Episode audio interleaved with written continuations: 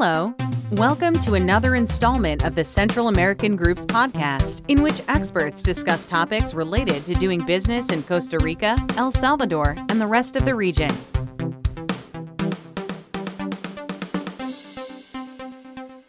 Hello, and welcome to another episode, or shall I say, installation of the Central American Group series of podcasts in which we speak with individuals that have expertise in doing business in Costa Rica and El Salvador, and for that matter, the rest of Central America.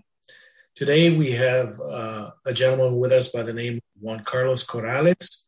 Uh, Juan Carlos, could you please introduce yourself? Tell us a little bit about yourself and, and about the company you represent. Hi, Stephen. Uh, good afternoon. Thank you for the invite. Uh, well, yeah, I, am Juan Carlos Corrales. I'm partner and project manager for a construction company here in Costa Rica named Clean Construction.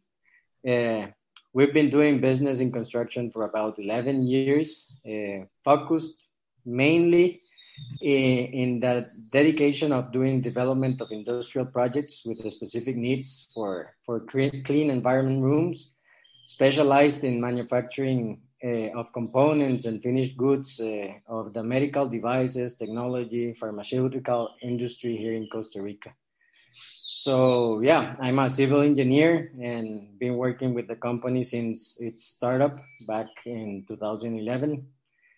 And we have been operating uh, as clean as clean construction here in Costa Rica uh, in this uh, specialized market. Uh, but we have uh, professionals for with experience of more than 35 years, uh, even on board with us. So we have quite a, a a few good people on board with the company and, and, and doing this. Well, listen, um, obviously you've been involved with industry in Costa Rica quite a bit. And from your perspective, why should a company think about putting a, a manufacturing operation in Costa Rica? Uh, I believe there are several key factors that position Costa Rica as an interesting option for any type of international investment. First of all, I would say that uh, it's a country that it's politically stable uh, with a clear understanding of the importance of competitive economic policies to attract foreign investment. Um, I would say that Costa Rica is privileged on location as well, uh, being such a small country with uh, uh, relatively quick access to exports in both the Pacific and, and the Caribbean, as well as a, a, as a good placement in air logistics uh, from San Jose, the capital. Uh, I think that gives the country a, a, privileged scenario to, to improve the feasibility of doing exports and imports of different goods here. And um, third, I would say that education. Uh, here, the country uh, has understood that since many years ago that the investment in education is key to generate a solid, capable, and professional workforce uh, to attend the increasing demand of, of present and, and hopefully future market needs. Uh, and I think that the country keeps working on these three, three aspects uh, continuously, and, and that gives us a, a good positioning for, for, for that type of operations. You know, it seems that over the last two decades or so, um, life sciences and medical devices have really assumed a prominent place in the Costa Rican um, manufacturing industry. Do you have any insights that you could share with us as to why that's been the case? Uh, from my experience, what I've seen uh, in the last decade, I would say that it's mainly related with uh, the third point that I just mentioned in the question before. Uh, I think it's mainly related to the high quality of labor force that we've been able to to to produce somehow here in the country. Uh, in Costa Rica, any company, I would say, it can find a high rate of professionals, bilingual ed- educated workforce, uh, and prepared for, for, for different trades uh, that the industry requires. The country itself, I believe, uh, and also the private sector in general, have invested in generating programs to educate most of, of, of, of, the population and mainly the lower income segments of the society here. Uh, that that don't have uh, access to to to university degrees, for example, uh, so that they can have access to training and preparation in technical and technology based trades. And I think that that gives us a lot of, of, of uh, exposure in, in, in, different trades that are, that are required by, by the life science sector uh, in, in manufacturing their components. Uh, therefore, those companies can find prepared labor uh, in all the organization levels, since floor production to management. And, and, you know, I think it's important to note that over the last couple of decades, uh, Costa Rica has been the second largest exporter of medical devices in Latin America. Only Mexico is is above them. So there's there's been an awful lot of success. Um, what can you tell us about the importance of construction project development? Uh, it's a key part of establishing operations in a country, and that, that's what your company specializes in. So, what insight can you give us with regard to its importance? Yes, uh, th- thank you for the question. It, it, it, seems that, that when you think of transferring operations to a new country, uh, usually you're always thinking uh, on the process part, manufacturing, all, all those aspects related to, to the production of, of, of, of, the particular good that any company will bring here to the country or transfer from, from, from the states or, or wherever they are, are moving their operations. However, generally, to access uh, the different benefits provided by, by the free trade zone regime here in Costa Rica, which is uh, uh, what most companies come looking for, uh, besides the labor that we just talked about, uh, the country offers an, an incentive for, for this foreign investment, but it's also required that there is an investment uh, early on in the in the transfer uh, process from from each of these companies. So the construction project development usually is a great part of this first investment. And I have seen in my years of experience that some companies tend to overlook this opportunity. And, and at the end of the day, uh, all the buildings built and the tenant improvement projects that, that, that we manage uh, are a needed good for, for the proper operation and the production of the, of the finalized goods that the company will produce here.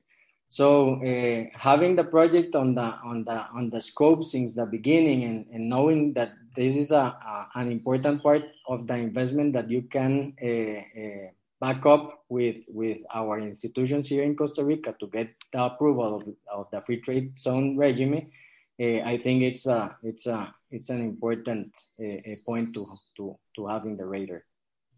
Uh, given you do a lot of work with life sciences and medical device manufacturers, um, I'm imagining that uh, you must uh, install quite a few clean rooms and I'm wondering what kind of uh, advice you could uh, lend to people that that do need that technology installed in their building.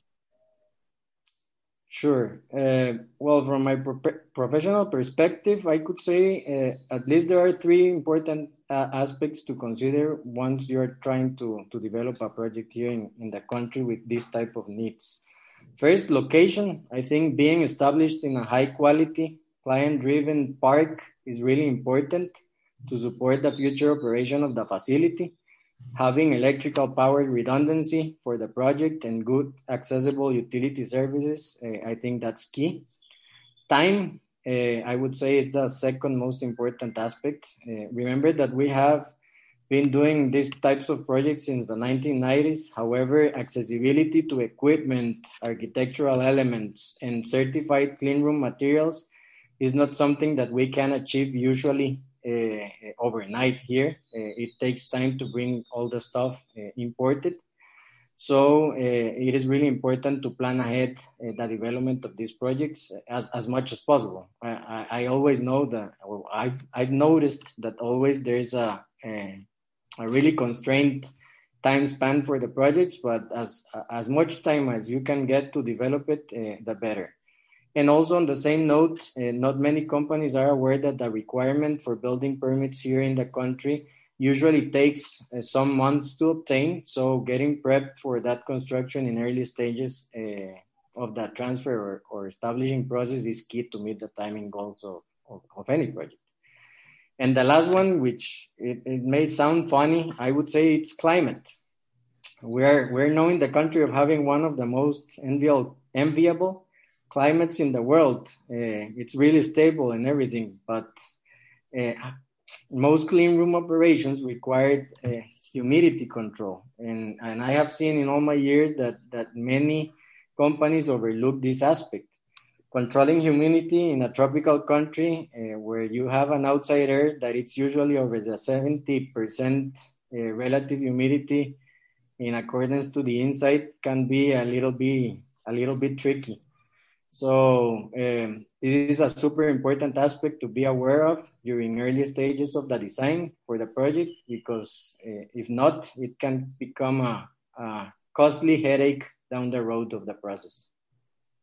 Well, those are good tips. Uh, so I imagine, in addition to actually doing the uh, project development and the installation clean rooms, you help firms uh, and guide them through the process of getting the needed permits and licenses. Is that another thing that you offer as a service? Yes, sir. We do. Uh, we we give uh, three types of different services. We can do uh, turnkey projects. We can do project management man- management for the projects, and uh, we can do uh, design and build services. So uh, when we are hired for that part, the design and build type of contract, we usually do that uh, uh, well that accom- like how do you say when you accompany your client uh, through the whole process since the beginning to the end. One-stop shop. Sorry? You mean a one-stop shop right? Oh yeah yeah, yeah. Exactly. Well listen it's been very interesting uh, hearing about uh, your activities in costa rica and your explanation of the uh, benefits of, of establishing manufacturing facilities has been also informative. You know, usually when we publish uh, these podcasts to the internet, we get questions from people that have listened to them who want to know more specific information. So, how would somebody that has a question that you might be able to answer get in touch with you?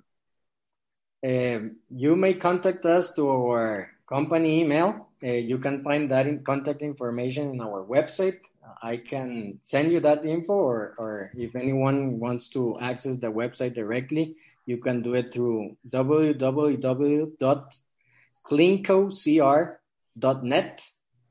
I'll send you that link so that you can share it with your with your audience, and and you can find there our uh, our headquarters uh, phones and our direct email so that we can uh, share any information or service that you may require. Okay, we'll include a link to your website with the transcript that's below the audio file on the website, and I'm I'm guessing you you have a LinkedIn profile.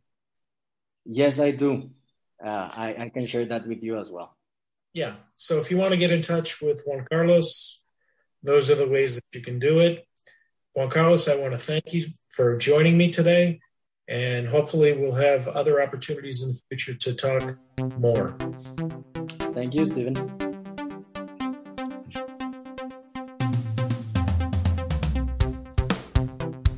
Thank you for listening.